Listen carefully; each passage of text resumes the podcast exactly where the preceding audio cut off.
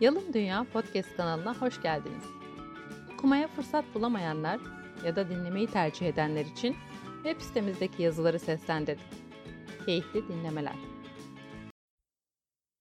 Operasyonel mükemmellik ve nakit akışı.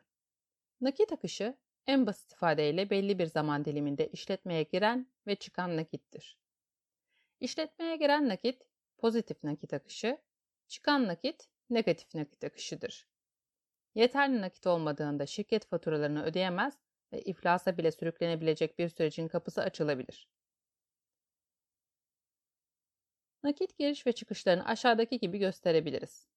Nakit girişi, nakit satışlar, ticari borçlulardan makbuzlar, duran varlıkların satışı, banka faizleri, devlet yardımları teşvikleri, banka kredileri, sermaye yatırımı. Nakit çıkışı, tedarikçilere ödemeler, maaş ödemeleri, duran varlıklar için ödemeler, kar vergisi, kredi faiz ödemeleri, hissedarlara ödenen temettüler, kredilerin geri ödenmesi.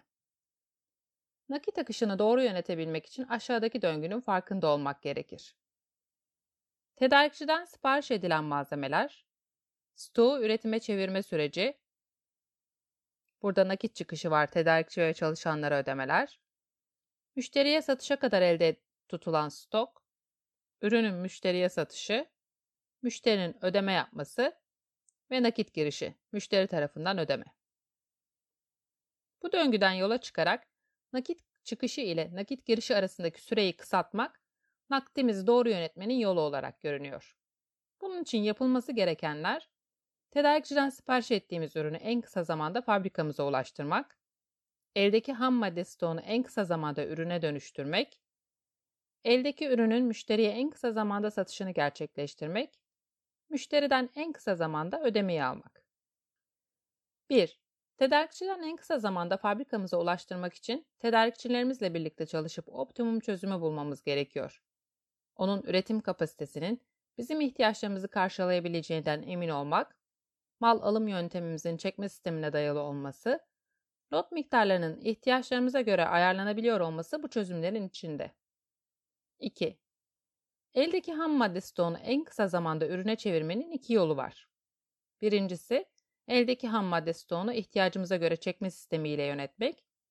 İkincisi, ürün üretim süresini iyileştirerek teslim zamanını kısaltmak.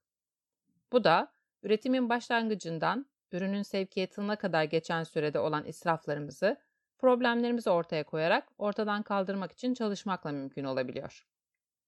3. Ürünün en kısa zamanda müşteriye satışının olabilmesi, müşteri ihtiyacına yönelik üretim yapmakla mümkün. Burada da yine çekme sistemi prensibine göre üretim ve sevkiyat yapmak hedefimiz olmalı. Yapmamız gerekenlerin ne olduğunu artık biliyoruz. Peki bunu nasıl yapacağız?